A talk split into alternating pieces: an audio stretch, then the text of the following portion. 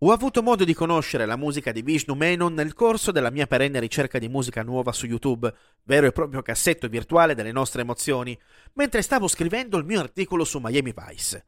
Tra i diversi video tributo ad una delle serie TV più iconiche della storia del tubo catodico, mi imbatto in questo canale YouTube che pubblica vari momenti tratti dalle 5 stagioni di Miami Vice e non solo, accompagnati da musica elettronica in puro stile anni 80. Metto in riproduzione il video del primo brano per poi passare al secondo e ben presto frantumare letteralmente il tasto play. È un rapido viaggio musicale e sensoriale all'interno delle atmosfere di quel periodo e delle sensazioni che la visione della serie TV con protagonisti Sonny Crockett e Enrico Tubbs è in grado di regalare.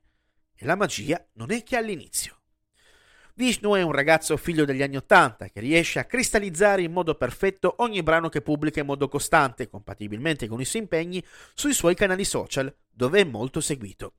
Vive in India ed è una persona solare dalla quale traspare la gioia per quello che fa con il massimo dell'impegno. Nel corso della nostra lunga chiacchierata conoscitiva avvenuta via social, abbiamo avuto modo di parlare di serie TV, musica e anche del particolare stile di quella decade a noi molto cara – la sua musica è ispirata da artisti del calibro di Phil Collins, Jan Hammer, Mahavishnu Orchestra, Quincy Jones, il compositore e produttore discografico Rod Temperon, George Moroder, Harold Flattermeyer e molti altri. Spazia tra diversi generi senza preclusione alcuna, riuscendo a trarre il meglio da ognuno di essi e lasciandosi guidare dalle emozioni.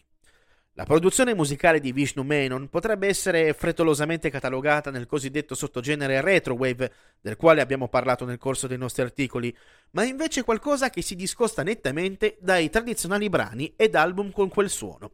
Si avverte quella personalità capace di distinguersi dalla massa, in grado di suonare in modo diverso rispetto a tutto quello che si può trovare in quel contesto.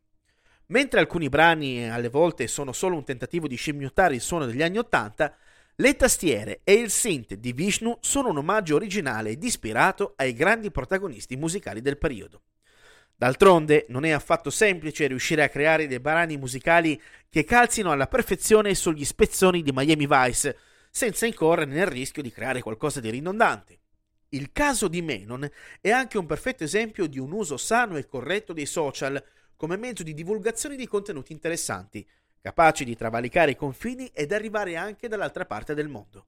Perché in fondo la musica, dopo il sesso, è l'unico linguaggio universale che non conosce confini. Ascoltare per credere.